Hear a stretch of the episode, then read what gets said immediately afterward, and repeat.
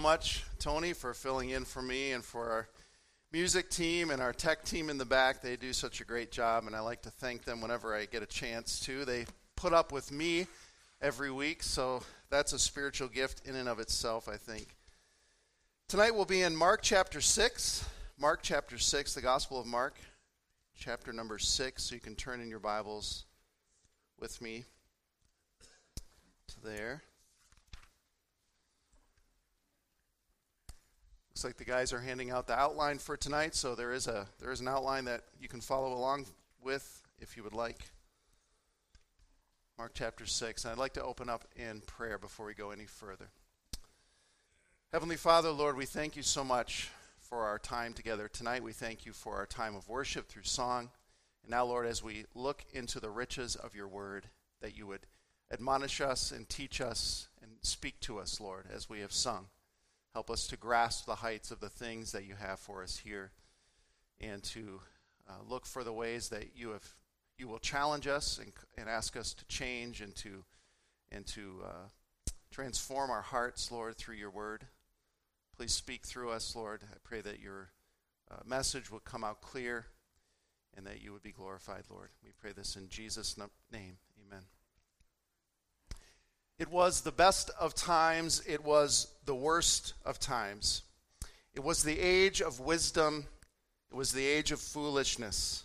It was the epoch of belief, it was the epoch of incredulity.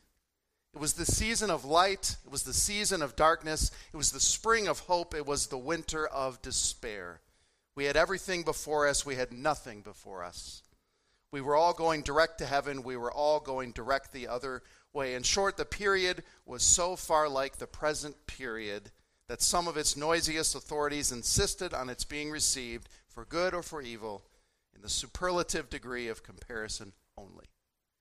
Thus begins Charles Dickens' classic, A Tale of Two Cities, where his fictional characters endure the adventures of the French Revolution from Paris, France, to London, England, in the year 1775.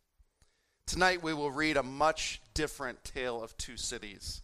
Certainly much different in most every respect, but also with several similarities to the description that we just read. The biblical author John Mark will tell his own account of the time that Jesus Christ walked upon the earth. And we will see that it was indeed both the best and the worst of times.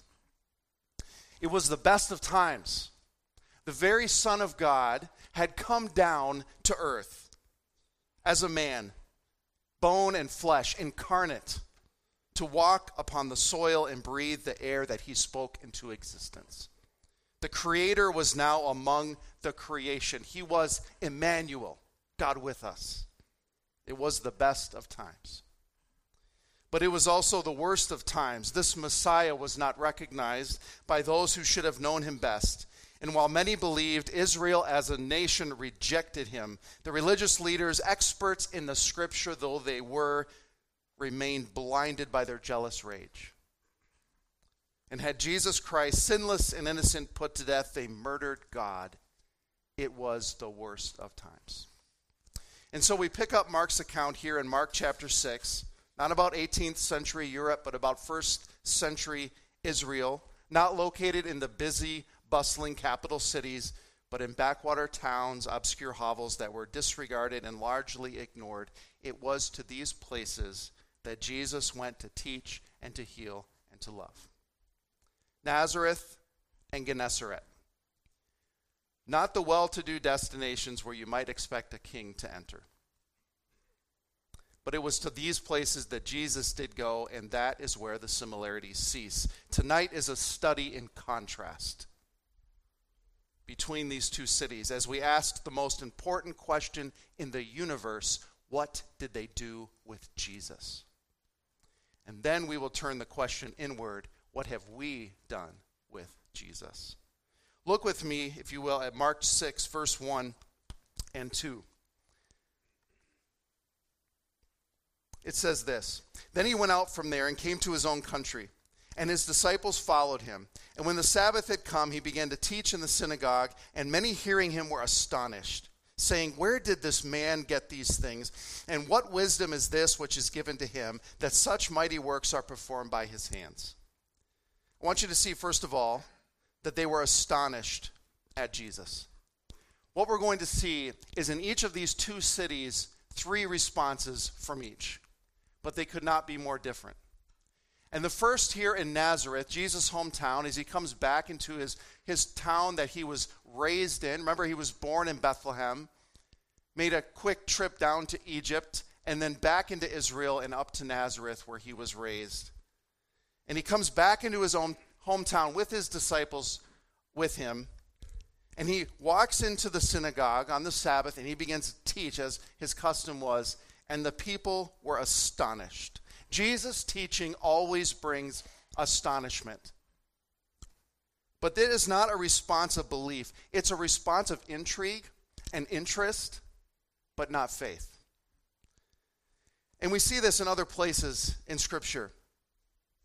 In Matthew 28, I'm sorry, Matthew 7, verse 28 it says that when Jesus ended these sayings that the people were astonished at his teaching in Luke 4:32 it says that they were astonished at his teaching for his word his word was with authority. There was a way that Jesus taught that distinguished him from all the other teachers in Israel. Even still today many continue to be astonished by Jesus' words. Let's look at a few more modern day responses. Mahatma Gandhi said this Jesus to me is a great world teacher among others. Unfortunately, Gandhi rejected the idea of Jesus' deity, and to my knowledge, never believed. Even more modern day, Elton John, the famous music- musician, music star, said this I love the idea of the teachings of Jesus Christ and the beautiful stories about it, which I loved in Sunday school, and I collected all the little stickers and put them in my book. Unfortunately for Elton, he also went on to blaspheme Christ with some of his statements to justify his lifestyle. I don't think he believes. And then Albert Einstein, a name we're all familiar with, said this I am a Jew, but I am enthralled by the luminous figure of the Nazarene. Jesus is too colossal, colossal for the pen of phrasemongers, however artful. Brilliant scientist and mathematician though he was, Einstein lived a very immoral life, and to my knowledge, never put his faith in Christ. These men, among many others, were astonished at Jesus' teaching, but it was not astonishment to belief. So, what did Jesus teach that stirred up such interest? Let's look at some of his radical teachings. In Matthew 10:34 he said, "I did not come to bring peace but a sword." Wait, I thought you were the prince of peace. You're talking about bringing division. Belief in Christ always brings division. The gospel always brings contrast into the human experience. In John 6, he said, Whosoever eats my flesh and drinks my blood has eternal life. If you remember, a few verses later, it tells us many that were following him walked away. They could not handle this radical statement and did not want to have ears to hear and understand the symbolic nature of his teaching. He also told us that if our right hand causes us to sin, we should cut it off. Of course, he was not promoting dismemberment, but rather, rather a radical look at what sin is and how our holy God sees it, how we must go to any length to stop it. But people couldn't get past some of these things. They were astonished, but they didn't believe. Jesus became a thought provoking sidelight, a person of interest, but not the Son of God, certainly not a Savior. Not in Nazareth at this time. Their astonishment was not this awestruck amazement of belief, but they were just provoked and shocked by what they heard. And so they were astonished at Jesus. The second response is their apostate attitude towards him. We see this in Mark 6, 3 and 4. Look with me at the verses there. Mark 6, number 3 says, Is this not the carpenter? This is the people in Nazareth in the synagogue continuing their critique of Jesus. Is this not the carpenter, the son of Mary, and the brother of James, Joseph, Judas, and Simon? And are not his sisters here with us? So they were offended at him. But Jesus said to them, A prophet is not without honor, except in his own country, among his own relatives, and in his own house. They were offended at him. This word offended means to be led into sin by being repelled away from what they should believe in, in this case, Jesus. Notice they refer to him as this man, term of disrespect and contempt. Remember that these are all Nazarenes. And what was the reputation of Nazareth? Do you remember? Nathanael summed it up as Philip had proclaimed that the Messiah had come and it was Jesus of Nazareth. And Nathanael responds and says, Can anything good come out of Nazareth? And of course, Philip's response, Come and see. And he did, and he believed, but he couldn't at first understand how Messiah and Nazareth could be in the same sentence, much less in the same town. And so these Nazarenes, as they critique what Jesus is saying, perhaps they have started to believe the rhetoric surrounding their town.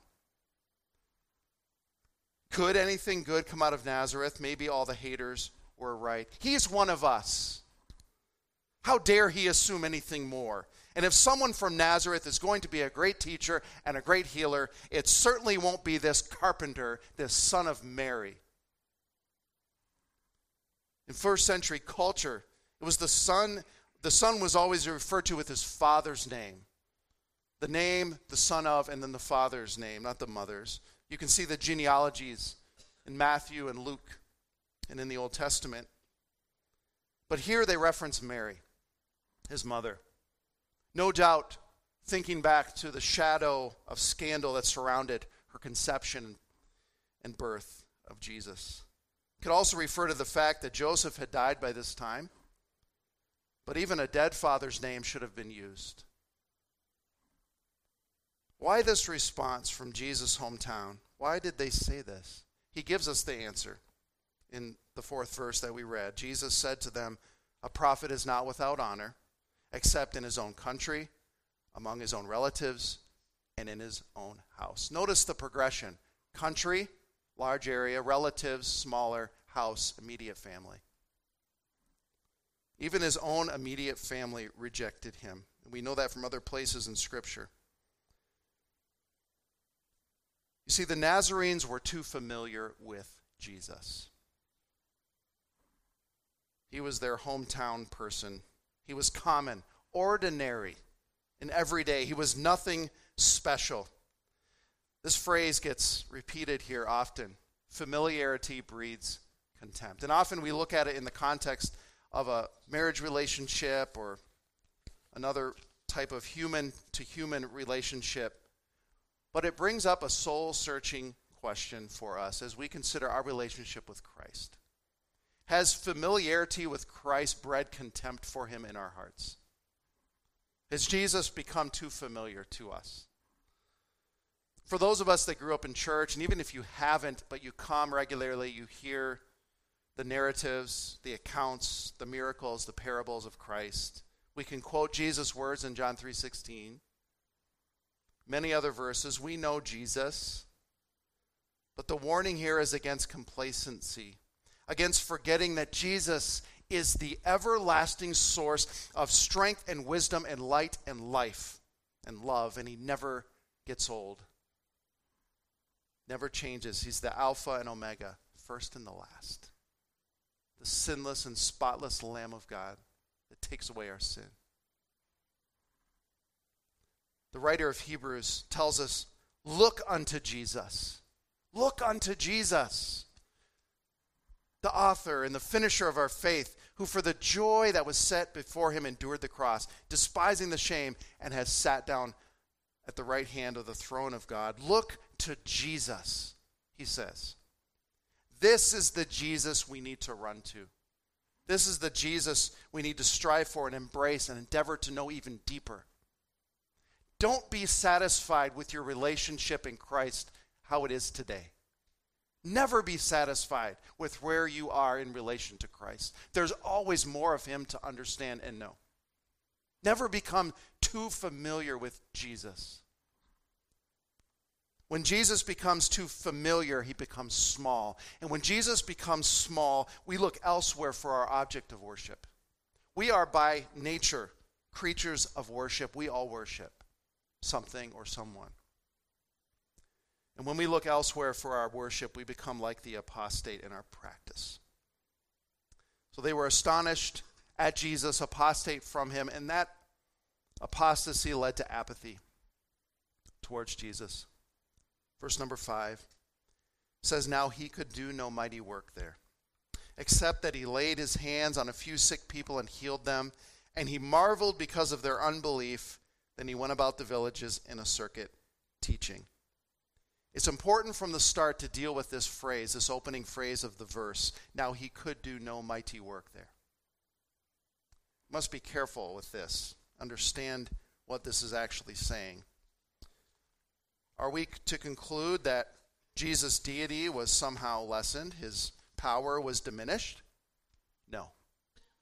No. He, after all, did heal sick people here. So his power was intact, he was still God. The fact is that the majority of these people living in Nazareth closed their doors in his face. They refused his offer to heal him. That, that was the limit. The limit wasn't in Jesus, it was those that he was trying to minister to. They cut themselves off from him. Their apathy became their downfall. And look what he says there in verse 6 He marveled because of their unbelief. All he required was faith. That's all he requires today is faith. It's the same. It's faith that Jesus is looking for. He offers grace, he offers the free gift of eternal life, but he requires faith that passive choice to believe for oneself that Jesus alone saves. It's not a work faith, it's a passive choice to believe. Their apathetic familiarity with Jesus led them to a lack of faith. It was the worst of times. Jesus then walks away from Nazareth. He was rejected. He's not going to force himself on the world. As he's rejected, he goes and finds those who will accept him. Imagine the loss of Nazareth on this day. Their Messiah was walking among them, offering to heal, actually demonstrating that he could heal because a few sick people were healed. Their lives were forever transformed. But it could have been so much more had the people not rejected him. It was the worst of times. Let's move on to the best of times. A lot of things happen in Mark chapter 6. Uh, he sends out the 12. You hear about the, the history of John the Baptist, how he was killed by Herod. The feeding of the 5,000 happens. Jesus walks on water in this chapter. So many amazing things. Drop down with me to verse number 53 in Mark 6. We'll go right to the end of the chapter. We'll skip all of that. Looking at these two cities. We've looked at Nazareth. Now let's look at our second and final city. So in Mark 6:53 it says when they had crossed over they came to the land of Gennesaret and anchored there. Verse 54 And when they came out of the boat, immediately the people recognized him. The first response here at Gennesaret is that they recognized Jesus. You can already feel the contrast with Nazareth, can't you? there's already something different here in Gennesaret. There's a thrill in the air, there's excitement brewing, anticipation is growing. Unlike the Nazarenes, these people recognize Jesus. Look at verse 54. When he came out of the boat, immediately the people recognized him. They saw him and said, It's him. He's here. Jesus said, My sheep hear my voice, and I know them, and they follow me. Are you listening for Jesus' voice? Do you recognize him? Are you following him? The greatest source we have for hearing the voice of Jesus is that Bible that you're holding in your hands. The only way to hear his voice is to read it. Jesus also said another person would come and teach us. He promised a person that we need to learn to recognize. In John 16, 12 through 15, Jesus said to his disciples, I still have many things to say to you, but you cannot bear them now. He said, I'm going to leave that in the hands of another person. However, when he, the Spirit of truth, has come, he will guide you into all truth. For he will not speak of his own authority, but whatever he hears, he will speak. And he will tell you things to come. He will glorify me, for he will take of what is mine and declare it to you. All things that the Father has are mine. Therefore, I said he will take of mine and declare it to you. See, Jesus Christ is not going to physically walk up those stairs and into the room tonight, but his Spirit is present already right here with us. We must learn to recognize the Holy Spirit's voice. Just as Gennesaret saw him and immediately recognized him, we must recognize the Spirit's voice. We must understand his leadership in our lives. We must be spirit led and spirit controlled people. They recognize Jesus. Secondly, in verse 55, they ran towards Jesus. Look at the text. Mark 6:55. They recognized him and then ran through that whole surrounding region and began to carry about on beds those who were sick to wherever they heard he was. Of course, first they ran away, but it wasn't to run away from Jesus, it was to go get those that they knew needed him. Into the whole surrounding region, but then they came toward Jesus, bringing the sick to wherever he was. This was an unstoppable kind of running. You get the sense from this that nothing was going to stand in their way of getting people to Jesus. They were anticipating his power and his help. Nothing was going to stop them. I don't know if you've ever watched the videos, you can find them all over on YouTube, of military personnel coming home and their families, uh, you know, surprising their families. So a dad will come into his child's school or a mom into like a sporting event. And the child doesn't know that their parent is coming home. And so it's a surprise and they kind of sneak up behind them. What happens as soon as that child sees their parent? They cry, but they run. They run and nothing else matters. Sometimes you know it's a high school kid sitting with his buddies, tough guy, until dad in uniform walks in the room that he didn't know was coming. All of a sudden, nothing matters anymore, and nothing gets in his way. All he can see is dad or mom. And he runs and throws his arms around his dad and buries his face in his shoulder, and then he cries. Nothing is going to stop him. I'm sitting there watching those, and my eyes fill up with tears. I'm like, why am I watching this? I don't even know these people. But it's powerful, it's a powerful emotion. I think that is a, a sense of what these people in Gennesaret felt as they saw Christ. We've got to get to him, and nothing is going to stand in our way.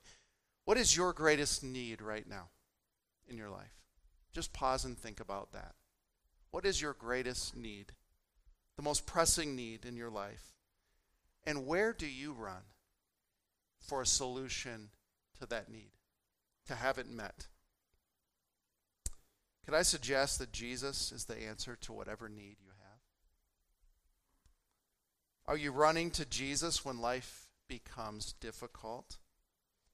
We're going to close the service in a few moments with I, I Run to Christ. We sing that song often. But do we really do that? Or are we running towards ourselves or our wisdom or our resources? Run to Christ. Don't let anything stop you. I love what Jesus said in Matthew 11, 28 to 30 He calls this out to us. I love these verses. Come to me, all you who labor and are heavy laden, and I will give you rest. Take my yoke upon you and learn from me, for I am gentle and lowly in heart, will find rest for your souls. Soul rest. I can't think of anything more comforting than soul rest. For my yoke is easy and my burden is light. Notice there are two prerequisites for coming to Jesus. First, all you who labor. This word means weariness from being beaten, weariness from work, exertion, or heat. Are you weary in your life? You're a candidate for coming to Jesus. Second prerequisite says, All who are heavy laden. These are uh, description of one that is overburdened by a crushing weight or load. Do you have a crushing burden that you've been staggering under? You're a candidate to come to Jesus. Notice he doesn't say, Come to me, all you who have your lives cleaned up. He doesn't say, Come to me, all you that don't struggle with sin, have everything together, have everything figured out. Your lives are in order, your houses hum along like a well oiled machine, your kids are perfectly in a row, and everything's great. I'm so thankful that's not the case. Labor and heavy laden. Let's go back to our text here. They begin to carry about on beds those who were sick to wherever they heard he was.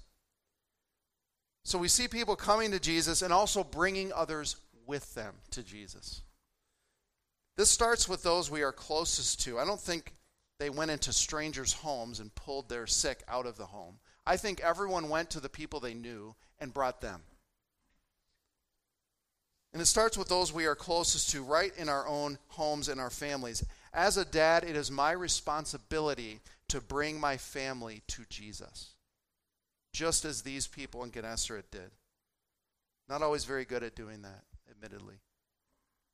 It's an ongoing process, I think, for all of us. Moms have this responsibility as well. Are you bringing your children to Jesus? Grandparents, you have a unique role in a position to bring your grandchildren to Jesus. And the process just continues out from there, like ripples on a surface of water, ever expanding, reaching to more and more people that God allows into our circle of influence. We must run to Jesus and bring them with us. Notice, it doesn't say they went to the people and sent them to Jesus. They didn't go to the sick and the lame and the blind and the hurting and say, hey, there's a guy that can help you. He's right down the road. And then keep going. They went and found them and brought them to Jesus. We can't bring people to Jesus unless we are also going to him. If you are not pursuing Christ, you can't honestly, and I can't honestly, bring anyone to Christ for healing and for help. Whether it's an unbeliever that needs salvation or a believer that needs to be healed and helped by Jesus. If I'm not pursuing him, but I'm sending someone else, what does that make me? A hypocrite. We must be pursuing Christ if we're going to run towards him with others. And so these people at Gennesaret recognized Jesus. They ran towards Jesus. Number three, they reached for Jesus. Look back at the text, Mark 6 56.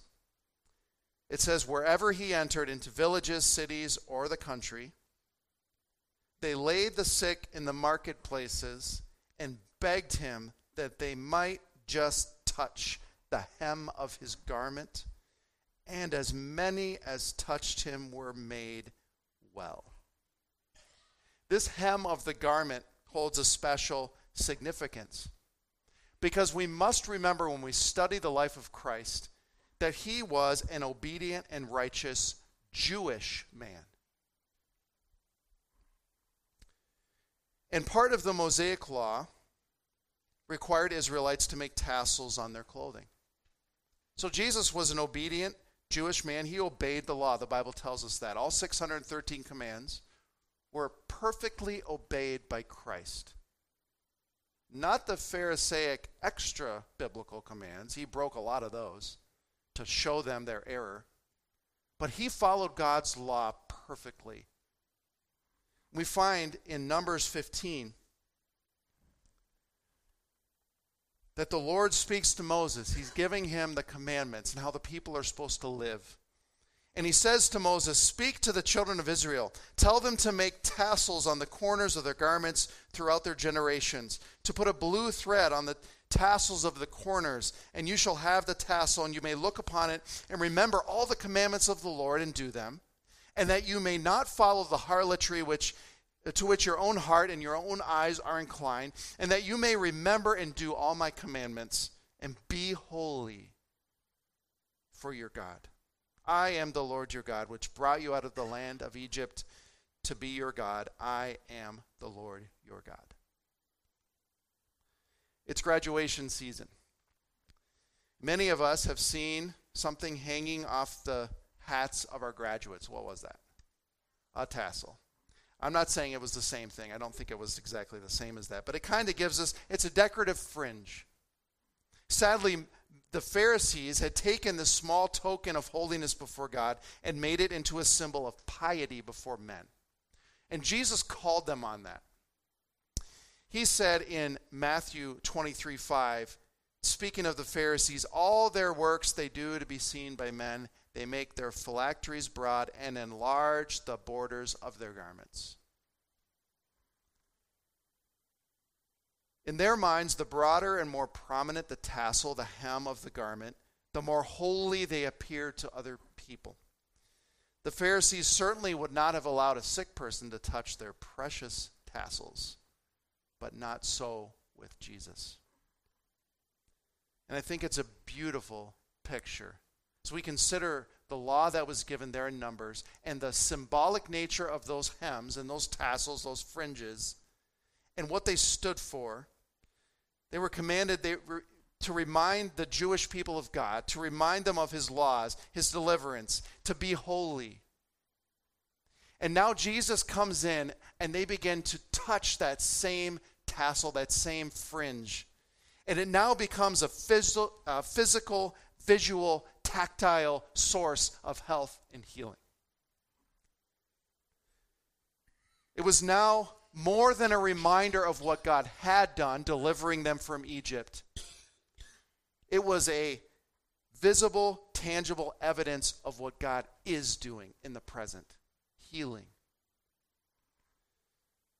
This is not the first time that the touch of the hem of Jesus' garment produced a healing effect. Mark chapter 5, just a chapter before, we see the same similar, I should say, similar miracle occur. I don't have the verses on the screen, but I'd like to read them. If you want to turn, you're welcome to. Mark chapter 5, just over a page or two, verse 25. Mark 5 25 says this. Now, a certain woman had a flow of blood for 12 years and had suffered many things from many physicians. She had spent all that she had and was no better, but rather grew worse. And when she heard about Jesus, she came behind him in the crowd and touched his garment. She grabbed the tassel, touched the hem, the fringe. For she said in verse 28, If only I may touch his clothes, I shall be made well. And so she does that. And in verse 29, we see the result. Immediately, the fountain of her blood was dried up, and she felt in her body that she was healed of her affliction. For 12 years, she'd been suffering with this issue of blood. It made her unclean, unfit for temple worship. Probably made her isolated from others, including potentially her own family. And now she's healed. In verse 30, Jesus knew, knowing in himself that power had gone out, turned around in the crowd, said, Who touched my clothes? And then you can read the rest there. She comes in trembling and in verse 34, daughter, your faith has made you well. Go in peace and be healed of your affliction. It was likely that news of this happening had reached far and wide. After all, it was done in a large crowd. And news like that travels fast. And so, when these people knew that Jesus was coming, and they heard about this woman that had been made well by touching the fringe of his garment, they too begged him that they might just touch the hem. What faith these people had. What stark contrast to those in Nazareth who just mocked him and ridiculed him and turned their backs on him. And the, the humility, the humbleness of these people here in Gennesaret, and the faith that they had, the deep faith to say, if that's all it takes to just touch the hem, that's all I need. I think it's amazing. It says, as many as touched him were made well. Jesus made no distinction from one person to the next. He could have had a tax collector, perhaps a harlot, perhaps a rabbi, or some other political leader lined up, all sick, all were made well. There's no distinction between class, no prejudice, no favoritism, just love for all. There was no sickness, there was no paralyzation, no blindness, deafness, no possession, no demon possession that was too much for Jesus. All were made well. Some fall into the lie of the devil that says you're not really worthy of Jesus. You have sinned too much. You have gone too far. You're too damaged for him to heal. Perhaps that describes someone here, someone watching. Maybe you've come to Jesus for healing before, and he's healed you, but you've fallen back into that sin or that issue and maybe that's happened more than once. Maybe you've come to him over and over again, and you feel like eventually he's going to run out of love and grace for me, and I'm going to be stuck in this position. The good news is that's not the case with Jesus. It's not how he sees it. The Bible says Jesus is full of grace and truth. We know that Jesus is God. We know that God is infinite. That means his characteristics share that infinity with him. And so, as we consider his grace, there is never a person that is out of reach of his marvelous grace. Grace extends far beyond our finite ability and capacity to comprehend it. Paul wrote in Ephesians 1 that according to the riches of his grace, which he made abound toward us. We're never too far gone. As many as touched him were made well. The sick were too weak to stand, much less walk or run, so they reached. They reached for him. Maybe that describes you today overwhelmed, crushed, buried under a load of stress or physical needs or a failing relationship or some kind of sin, and all you can do is reach. Well, Good news, that's all that's required.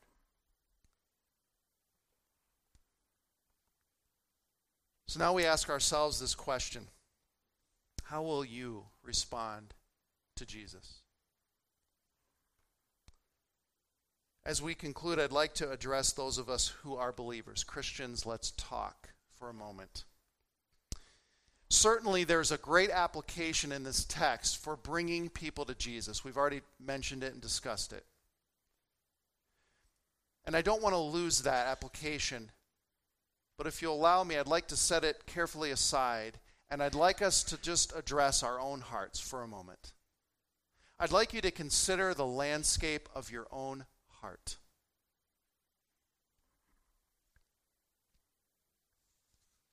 Consider those sick people and those that were lame and paralyzed and oppressed. Instead of thinking of them as all the people in your life that you need to bring to Christ, now remember, we're not losing that.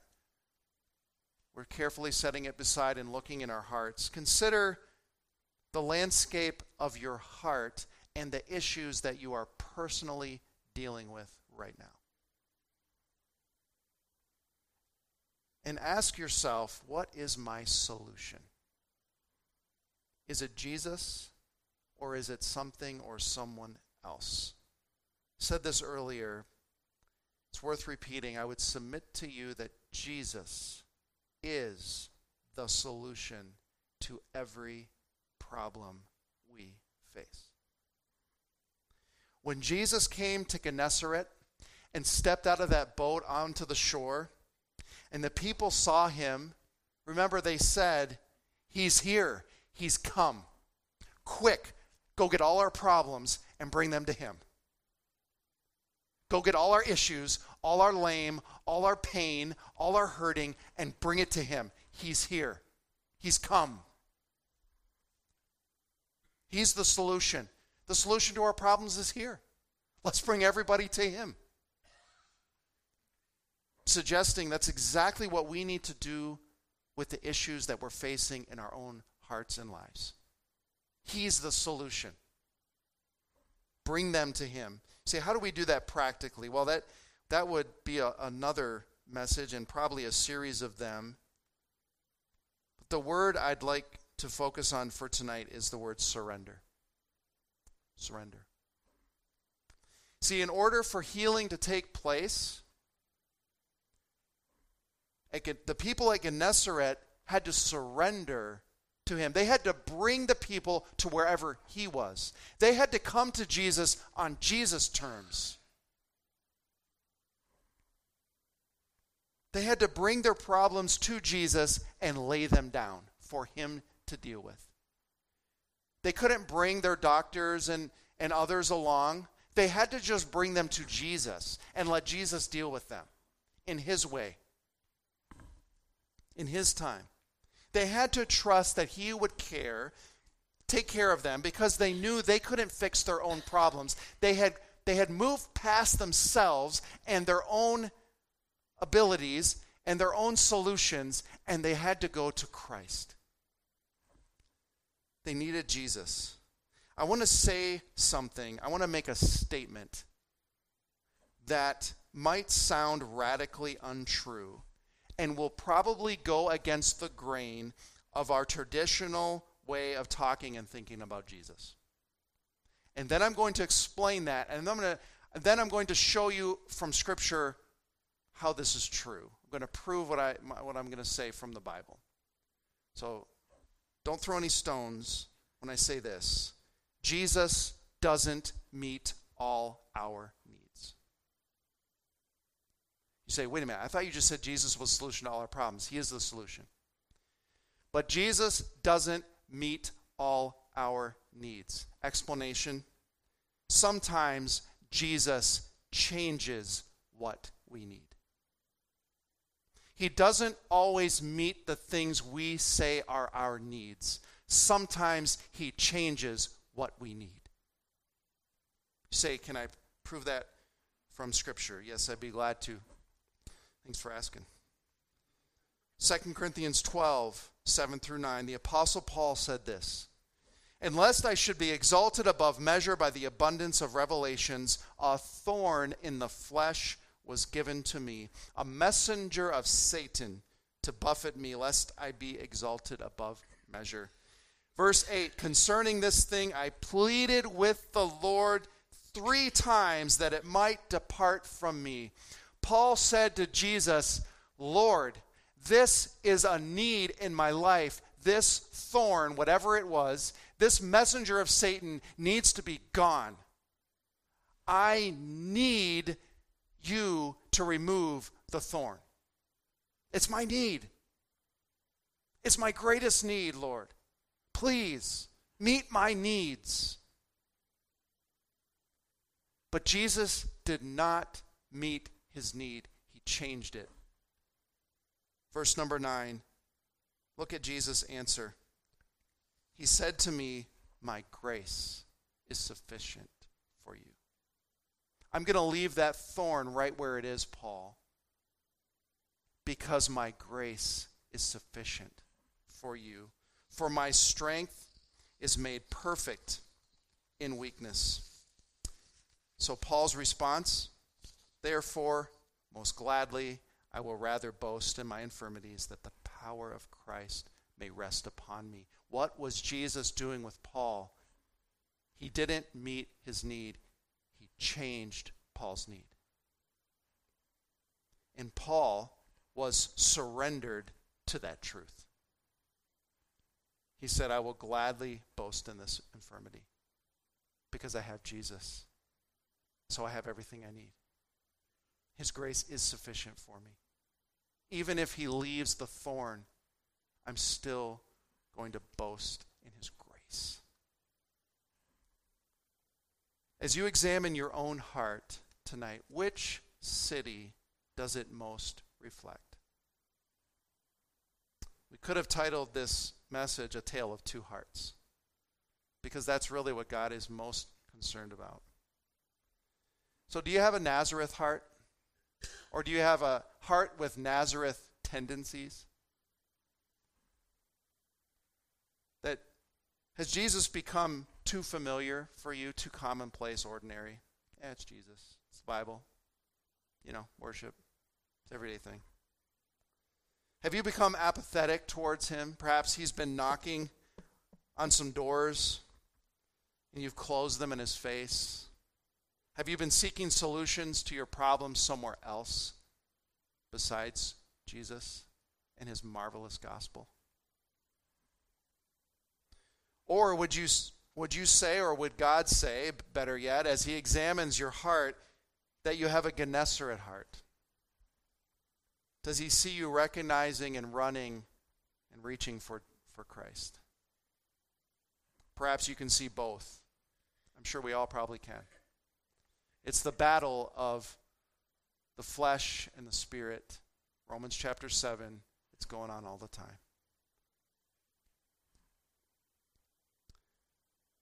So, what changes need to take place, dear saints, in order to surrender to Jesus? What do you need to surrender to Him?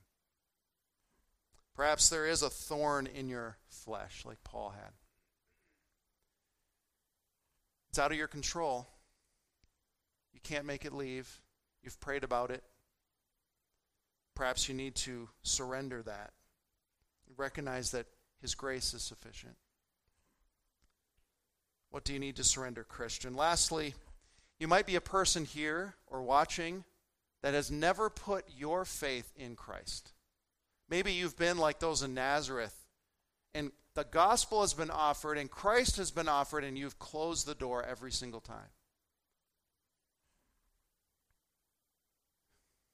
You might know about Jesus, you might acknowledge the Bible, you might have some knowledge of Christianity, but you can't say that you're a true believer in Christ. You've never considered Jesus as the solution to your greatest need, which is eternity, and where are you going to spend it? This life is fleeting. How many years do we get here? 70, 80, 90, 100 for some. Some go a little past. What is that in light of eternity? It's nothing. James says it's just a, a breath of wind, a gust of air, and it's poof, it's gone. A vapor. Where will you spend eternity? Eternal life is only offered by God on God's terms. Just as the people in Gennesaret had to bring the sick to Jesus and lay them so they could touch the hem, that was the terms. That's not the terms for eternal life. The person didn't change, Jesus, but there's no hem to touch. Instead, there's faith to place in Christ. See, God's, God's standard for eternal life is perfection. And you say, well, then there's no hope for any of us because none of us are perfect. You're right, there is no hope outside of Christ. That's what makes the gospel so beautiful, so wondrous. Because God made a way that we could put our faith in Christ. You see, Jesus did everything to satisfy the Father. God is fully satisfied in Christ. There's no good work left to do. Jesus did them all perfectly perfectly obeyed God's law. He, he completed the law, he fulfilled it perfectly. And God is satisfied in Christ alone. Nothing we can bring to the table even comes close. Even on our best day, we are not perfect like Christ. And so God says, I have a requirement for eternal life, and that's faith in Jesus and his work on the cross. The greatest good work to ever be done was done by Jesus Christ when he laid his life down on the cross, was buried, and resurrected three days later. That is our hope, and that is what we put our faith in for eternal life. Maybe tonight you realize that just like the sick people in Gennesaret, you also have a sickness. In fact, we all are infected. We are all infected by the sickness of sin. The wages for those sins is death hell. Eternal separation from God, the second death. Jesus came down to earth and died in our place. And so, as we conclude tonight, I'd like you to consider if you've not placed your faith in Jesus and what he has done, consider the gospel. It is the only solution to your greatest need, which is eternity. Where will you spend it? Your faith in Christ will determine the answer to that. Let's close our eyes, please, and bow our heads in a moment of prayer. Heavenly Father, Lord, uh, we've looked into your word tonight and we've seen this tale of two cities and we've considered our own hearts. And for us as believers, Lord, there's a challenge here, there's a warning. Are we going to live a Nazareth life or are we going to live the life of Gennesaret this week? Please help us to bring these truths down into the daily grind this week as we go out into workplaces and into homes and into kitchens and into yards and into all the places that we'll go. That you would help us to bring these truths with us from your word. Help us to consider that Jesus Christ your Son is the greatest, is the only solution that we have. I pray for those that have not put their faith in Christ. They're still thinking and trying their own solutions, their own good works. Help them to see it's useless and that only Christ saves. I pray if there's one here tonight in the room or someone watching online that they would recognize their need and cry out to you in faith and believe. That's all it takes. Please, Lord, reveal yourself to us in the ways that you want to this week. And we pray this all in Jesus' name.